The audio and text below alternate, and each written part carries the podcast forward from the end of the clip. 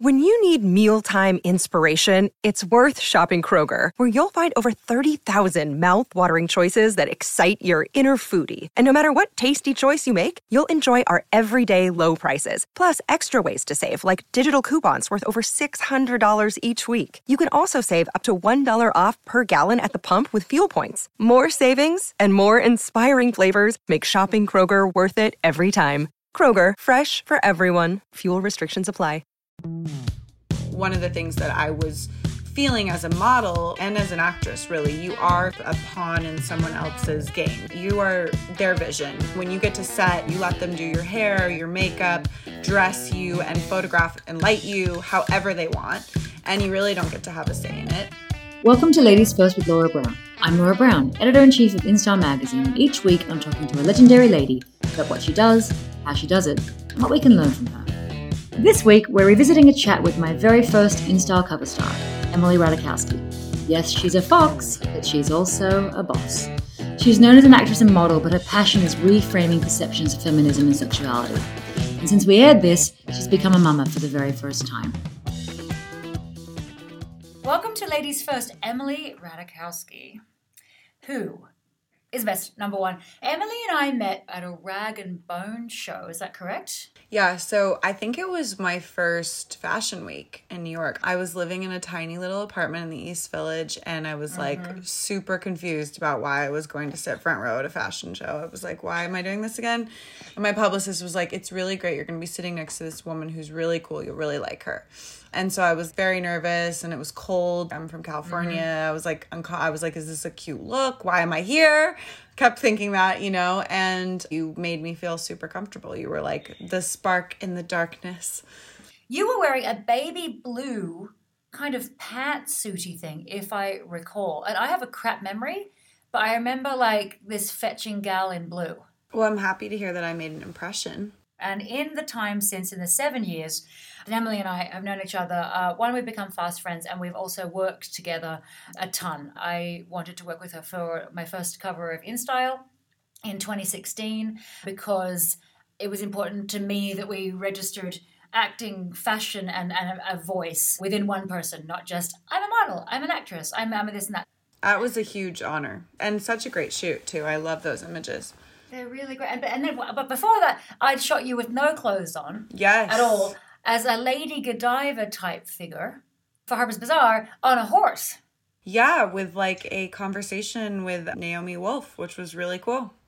So, Ladies First is about women who, in my arbitrary nature, are first in what they do. And what Emily does so, so well is demonstrate ownership ownership of your mind, ownership of your body, ownership over how you project yourself, and in a way that confounded and defied a lot of expectations of what a, a girl who looks like you would be. And I have huge respect for that. I remember very clearly you sitting down with Naomi Wolf and I, and you having absolute command of that conversation. I do remember that conversation really vividly. Yeah, and I remember like she was quite quiet. I was like, okay, we're gonna put this saucy pairing together and see. And you just went, and the orchestra started up and off you went. And she was like, oh. And I was like, there we go. But for me, I do think about ownership, and, and you wrote an essay for your New York Magazine, which is part of our upcoming book, about ownership of your image, how that has been abused, how you've lost it, how you've, how you've tried to reclaim it. You speak often about when you first became a visual when you were younger, and your lack of confidence in that. And so I'd like to talk about how that started and how your confidence slowly grew. I think that it's only been recently that I've sort of changed the way I look at this, but I really separated the image and the real Emily. It was right. a protective thing that I did, not consciously, you know, in order to handle what it was like to you know to have my body be the commodity basically mm-hmm. i left school and was working full time and it wasn't like one of those things where I, I left college to be like i'm gonna be a famous actress and model at all. Right. what my plan was like i'm gonna go make money. It's an interesting thing to think about but i'm not sure that it was necessarily like the healthiest way to go about i mean no no not for anybody. And it's really only been sort of in my late 20s as um like a I think coming into being a really a woman which is so crazy because I think at 22 I would have told you that I was pretty much there. But I realized, like, wow, this is kind of like crazy that I have had this separation between the real Emily that, you know, will go to dinner with Laura Brown and then the one that's called a sex symbol by the world or whatever. Right. And I mean, boy, when you're at dinner with me, you know who the sex symbol is. It's quite clear, so you don't even try. It's very easy with you. And in this essay you wrote for New York Magazine, you talk about a photographer taking advantage of you. But uh, when did you start to have ownership of the way you presented? When did you sort of start putting two and two together? Oh, yes, yes, I'm a sex symbol, and yes, they like my boobs and my butt or whatever. But when it was like, it's become on my terms now. Well, I think I realized that it was a way to achieve power to a certain extent. Right had brought me fame. My big break came through Blurred Lines, where I was obviously mm-hmm. topless. And I felt I was getting more money, which, you know, is obviously a form of power. I was the envy of a lot of other models who had been working for a long time and, you know, the object of desire for a lot of men, which felt like, well, shit, that's powerful, right? One of the ways that I sort of started to reclaim it was through posting my own images. And one of the things that I was feeling as a model and as an actress, really, you are sort of a pawn in someone else's game. You are their vision. When you get to set, you let them do your hair, your makeup, dress you, and photograph and light you however they want. And you really don't get to have a say in it, especially when you're first starting out. And so I think that through Instagram was one of the first ways that I started to feel like, oh, I'm in control. I can put my image out there how I want to be. And as someone who had definitely experienced violation, or what I write about in the um, the New York Magazine piece about how a lot of people were taking my images and profiting off of them for themselves and ones that I didn't feel comfortable with them doing that mm. with it was sort of my way of like reclaiming my power and being like, I'm going to show my body how I want to. My iCloud was hacked. I was a part of the sort of big hacking with mm-hmm. Jennifer Lawrence and a lot of other celebrities. So there was a lot of like, where do I get to be in control of my image? And it was really, you know, through the internet in some ways. No, ironic, isn't it? Tell me about the first time that you felt, was it in that story from the photographer that your, that your image had gotten away from you? Mm. I think it started before that in smaller ways. I'd do a shoot for something and then it would be used in a way that I had it wasn't intended for that I had agreed to or was my understanding. So even just something as simple as doing a lookbook and then driving down Sunset Boulevard, I have a really vivid memory of seeing it on a billboard and being like that was meant to be, you know, a catalog image and now it's on a billboard. Mm-hmm. What the hell? More than anything in that moment I was like, well they have to pay me um, for that. I'm getting a um, here. Because that I'm was really again where my mind was really grounded. I was like, well the yeah. one thing I control is how much money, you know? Right. But right. what I what I found more and more is I sort of started to be like, okay, this person needs to whatever pay me for this usage or blah blah blah. That you know there aren't actually that many laws that protect women and models for the way that their their image is being used. There were so many examples of my image being used or taken or whatever in a way that I hadn't really wanted. So, unfortunately, it was not just like a one off experience, it was a continual kind of like trauma. it's interesting that you do refer to money quite a bit. Do you see that as as a control, a way to control those traumatic moments? Mm-hmm. Totally, totally. Right. Like, okay, this sucked, and I feel violated, and I'm I'm completely out of context, but you'll pay me. Yeah. So you can say you will pay and actually mean it. Yeah. I mean, and also there was just I think there is this sort of feeling around the industry of like, well, what is what is the image that someone's putting out there? I think even seven years ago, which wasn't that long ago, you know, it was really like if you want to be an actress, then you really need to tone down the sexy. And I think that's still really true. Right. I think it's a little less like now you have the euphoria actresses, I feel mm. like are a good example of someone who's like, we don't care, like, screw that.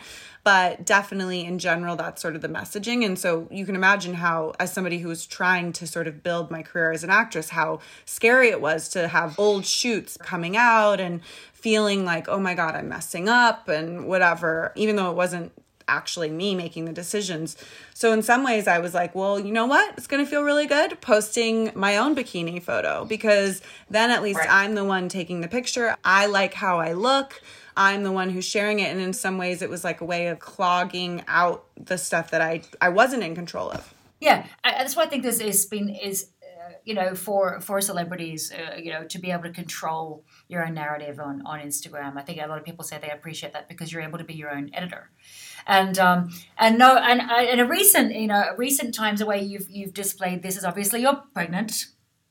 There's a baby in there, and and you really uh, this reveal really, really, really well too. And I and I've noticed, like I mean, I'm sure you guys listening can tell this as well, but I know this, but this this gal's a savvy gal, and not not a mercenary gal, but a savvy gal, and um and revealed uh, your pregnancy on a digital cover of Vogue. Uh, what was a month ago?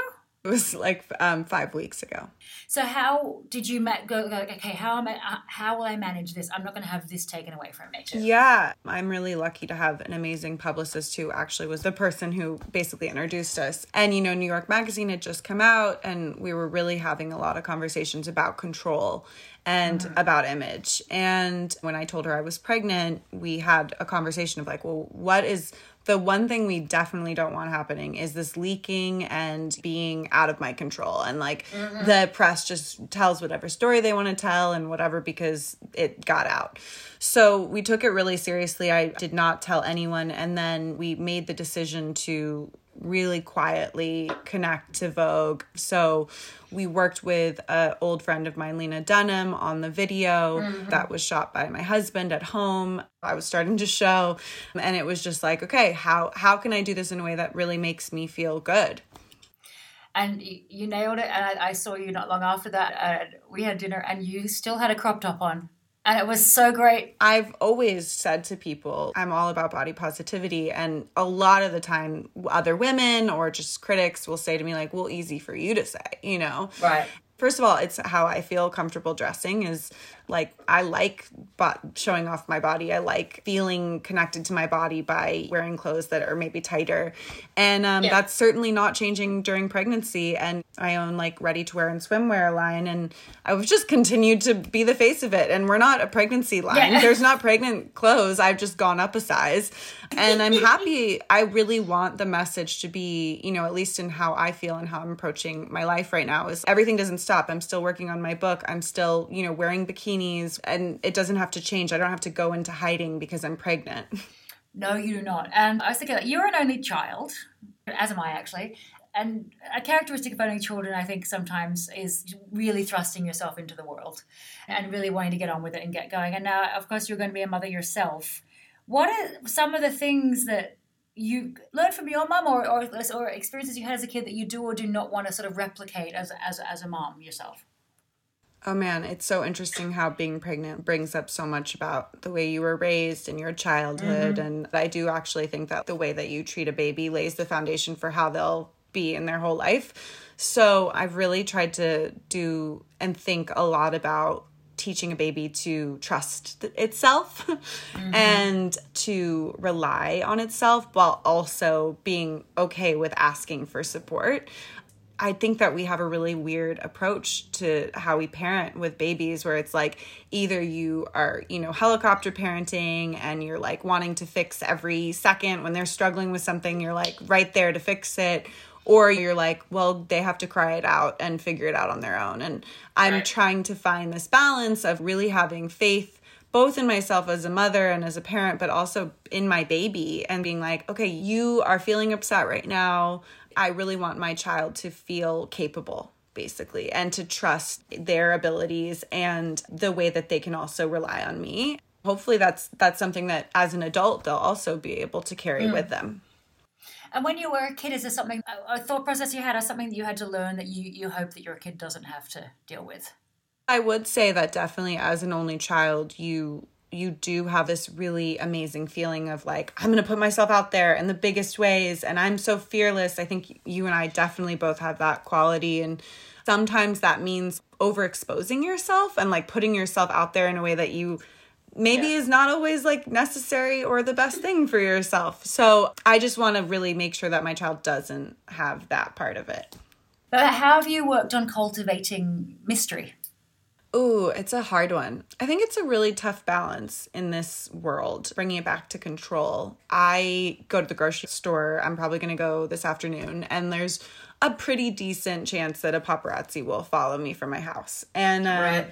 it's a weird feeling because I'm like, I don't want you to photograph me. I think it's a little too much. I'm sick of everyone seeing my pregnancy outfits every day, but I'm also not going to hide in the house because Right. I'm afraid or because I want more mystery or whatever. I think that's problematic. I don't think that would make me happy. I want to be able to go to the grocery store when I want to go to the grocery store.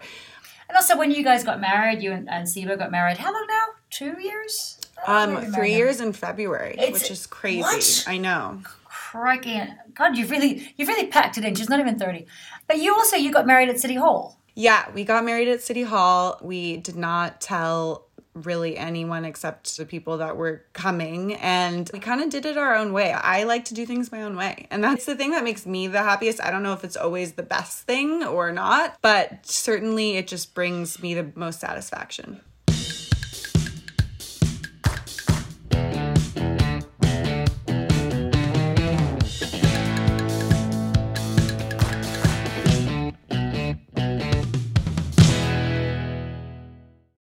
Look, Bumble knows you're exhausted by dating. All the must not take yourself too seriously and 6 1 since that matters. And what do I even say other than hey? well, that's why they're introducing an all new Bumble with exciting features to make compatibility easier, starting the chat better, and dating safer. They've changed, so you don't have to. Download the new Bumble now. Welcome back to Ladies First with Laura Brown. I'm talking with my good friend Emily Ratajkowski. The time we spoke, she was expecting her first baby, who now has magically appeared. Who in the business, and the business could be Hollywood acting, writing, whatever, have you learned things from in the last few years? And who, and to your point, I, I, I love your example of the Euphoria gals, or I always think of like Rowan Blanchard, these girls that are right now being like, I'm sexy. So who do you defer to? Who have you been learning from? And who do you see sort of coming up that is on a similar track?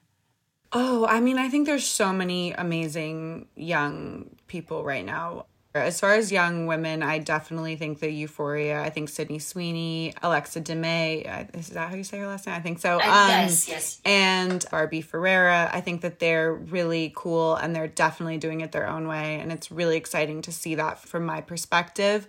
I just think there's so many people who are doing interesting things. But what I like to do is look at a wide array of like eclectic people. So, f- as far as the business goes, we can talk about this in different ways. Like with writing, it was really important to me to find an editor and a publisher who it will give it to me straight and be brutal and Right. push me as hard as possible. I was not interested in working with someone who was like, "You've done it. It's great. Cool." I really wanted to to be pushed with my writing and my work and to do it right. And then as far as like business with the with the actual um, my line, we actually have had our biggest year ever and it's been an amazing but also terrifying year, obviously, because we're very proud that we make all of our swimsuits in Los Angeles. And Yeah. with COVID, it got really tricky. The space that they were working in was not socially distant, so a lot of things were delayed. But what I've learned is to build a really amazing team.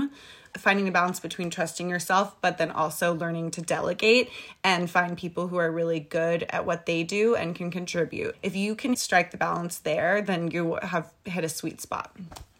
Yeah. And what are you the most confident in, and what are you the least? Oh, right now I'm the most confident in working hard. I don't know if that's a thing you can be confident in, but I'm definitely in a stage like I'm writing a lot right now and I'm just feeling really confident in not necessarily the end result, but just knowing that I'm going to keep working is a super fulfilling and, and gratifying experience.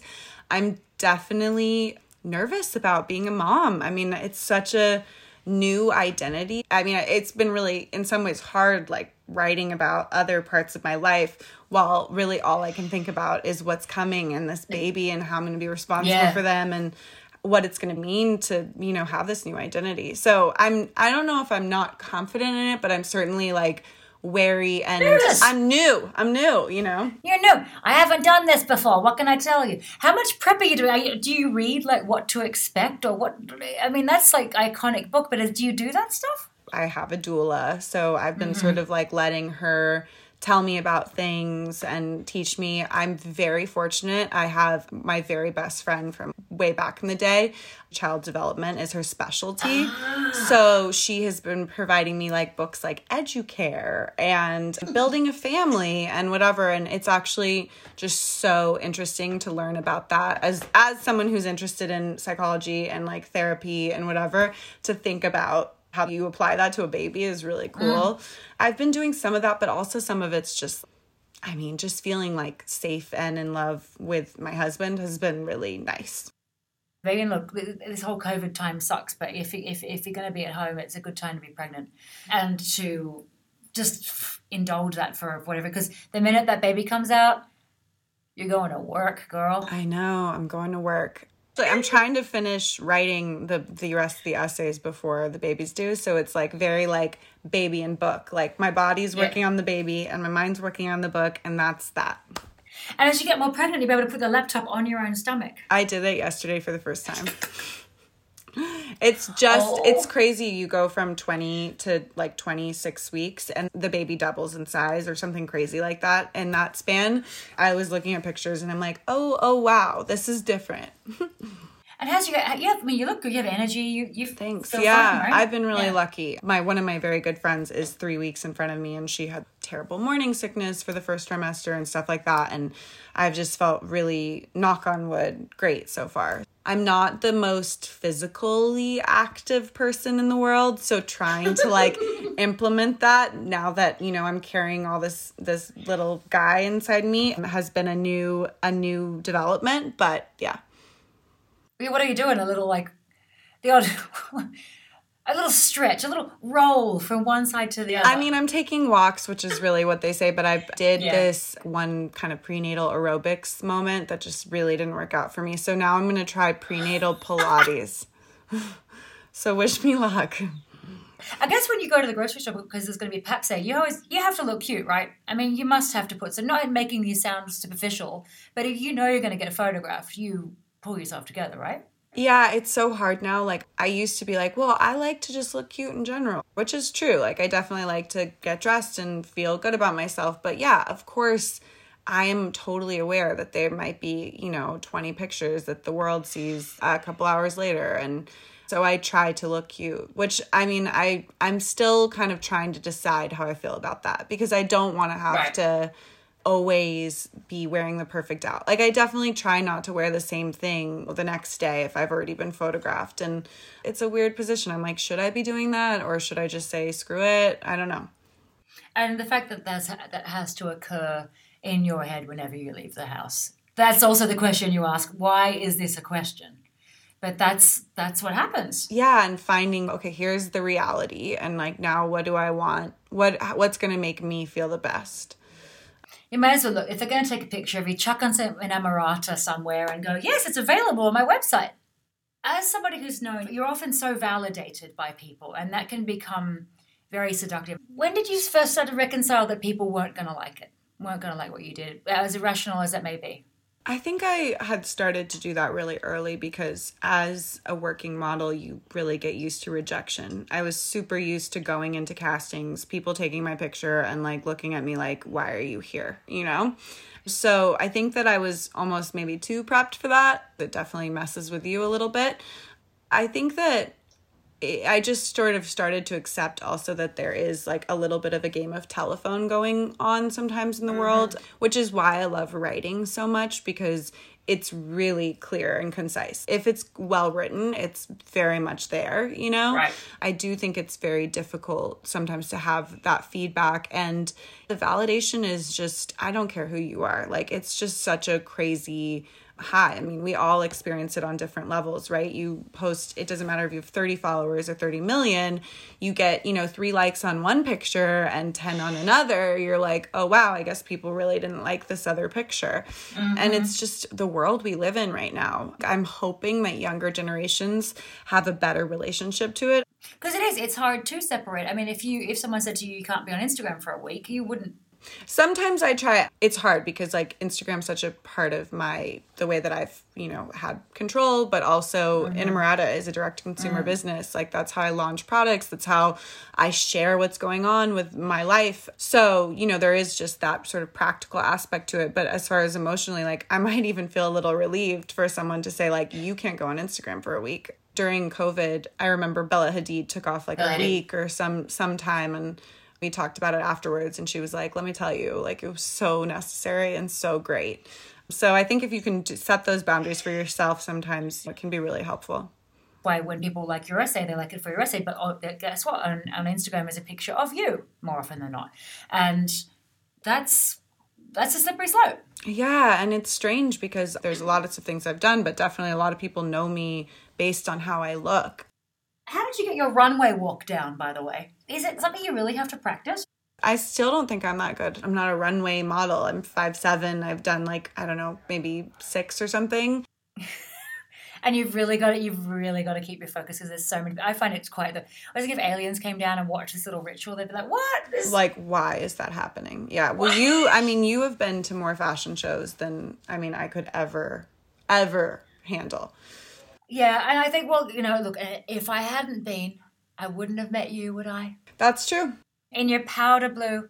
And uh, all right, so we have something we just call 10 firsts. It's just 10 cheeky little quizzes. Love it.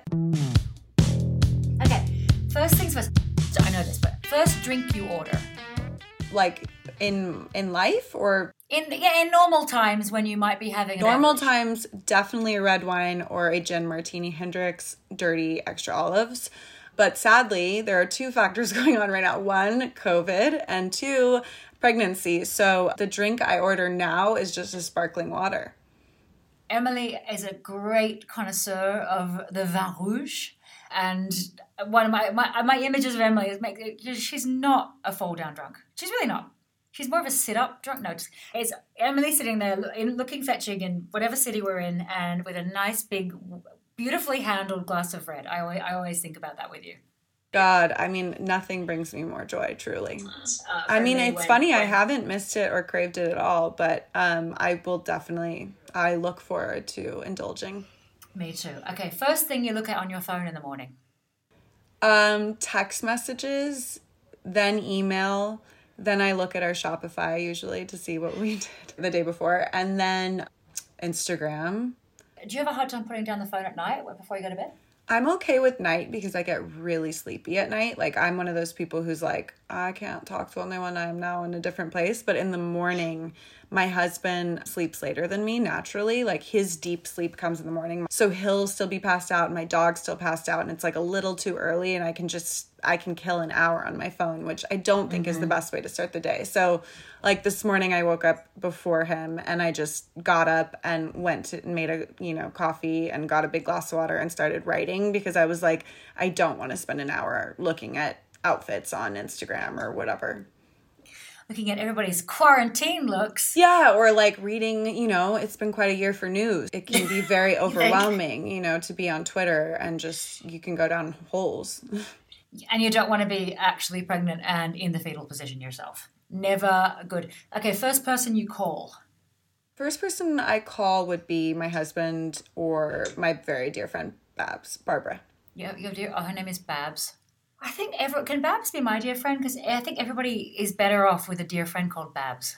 I mean, we were talking about her name the other because I've been thinking about names a lot, obviously mm. having to name a person, and we were like, God, Barbara's just like such like such an insane name, but I, really I really do start, I, especially for somebody under the age of fifty, you know.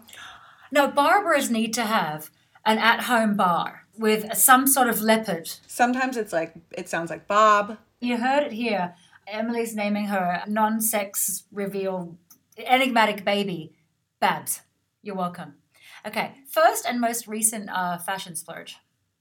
First fashion splurge, I'm a little ashamed to say, was um, for an event. I didn't like have a stylist or anything yet, and I was going to a fancy party in New York, and I went and bought an Herve Leger black dress. And actually, you know, I wore Hervé Leger last year and I loved it. So, Mm-hmm. not shit talking, but it was quite expensive and it was like the band it was the band-aid dress. And I remember being like, I can't believe I'm buying this like $800. It's not it wasn't even, you know, so crazy compared to what other things are, but it like Yeah. blew my mind. Um, but you know, it did What the color trick. was it? It was black. Was it Thank God. black? Thank God. God. Thank God it wasn't like baby blue or pink or something. And There's then recent recent splurge. God, you know, I haven't really been spending much money other on myself except for, you know, baby stuff.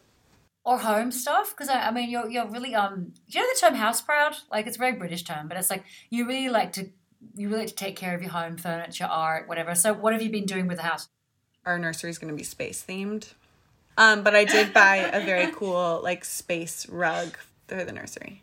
Can you please come and do my house in the same theme You know what I might splurge on soon is like a good, cool rocking chair because a lot of the like rocking chairs are just not that cool. They just are kind of ugly. And I'm, I, you know, I'm buying a chair that I probably keep for a while.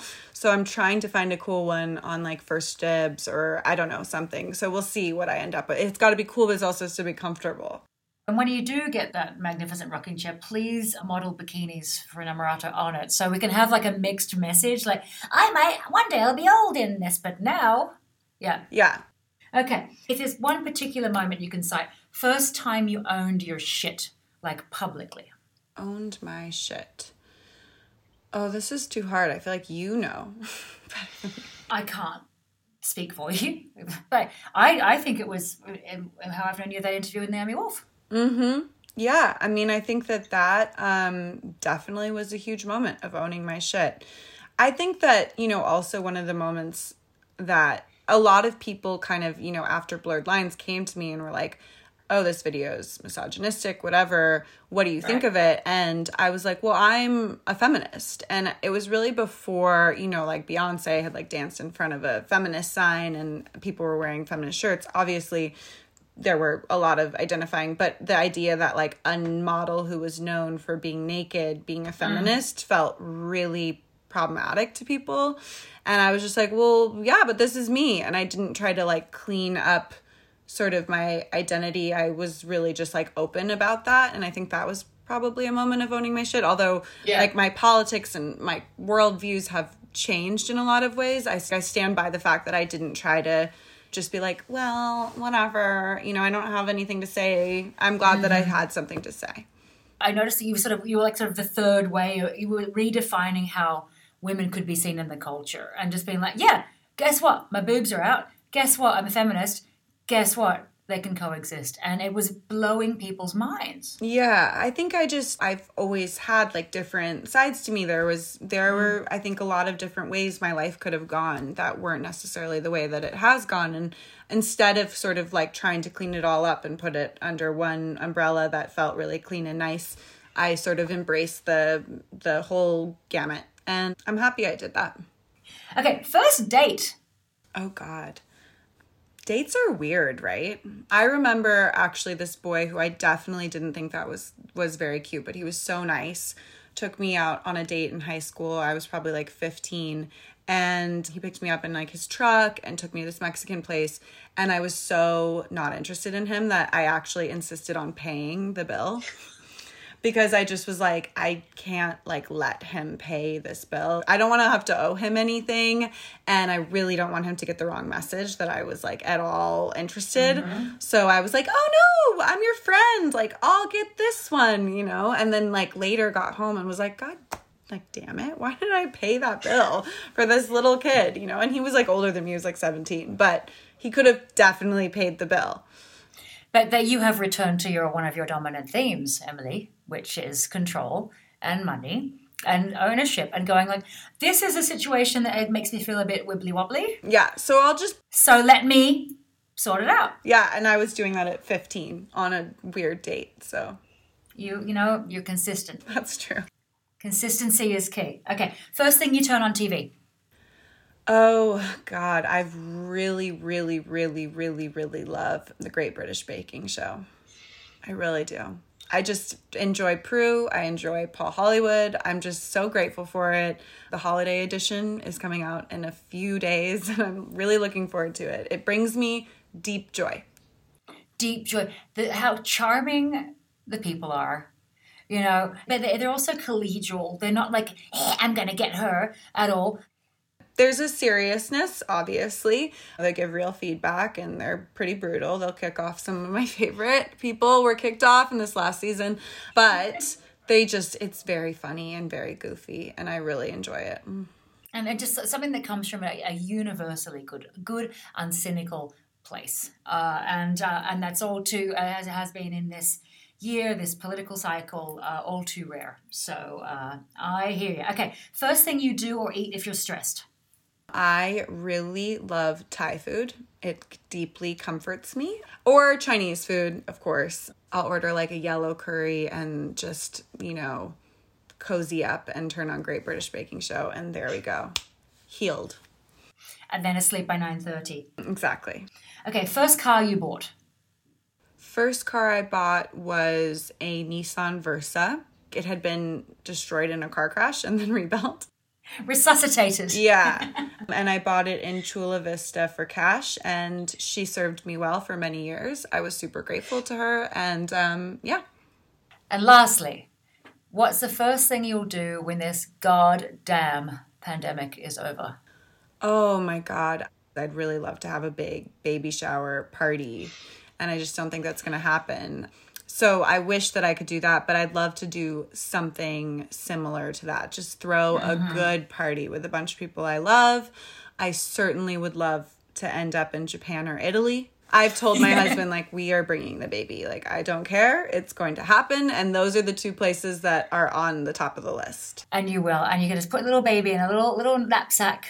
We'll see. Again, all of these things are great in theory, but I can't talk until I've walked the walk and well, that's what we've all that's what we've all learned. You're going to learn it in actual physical practice, but we've all learned this over this time or whatever uh, iteration of life we're in. So, Emily, first lady, ladies first. You struck me when I first met you as a really solid person, who, and to see you, and I say this all the time, that your auntie. I'm I'm so proud of you, uh, and how you represented yourself, how you have claimed your own voice, and, and how you demonstrate complete and utter ownership of what you do. So onward, and you're not even 30, you little shit, but that's cool.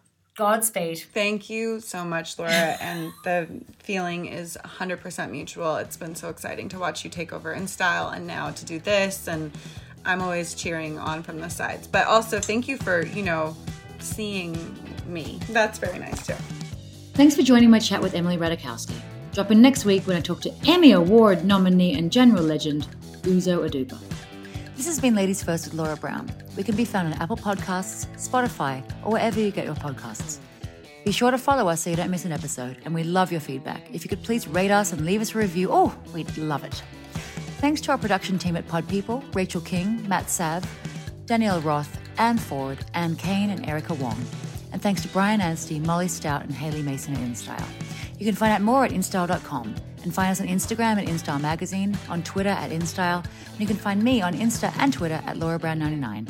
See you next week for more Ladies First with Laura Brown.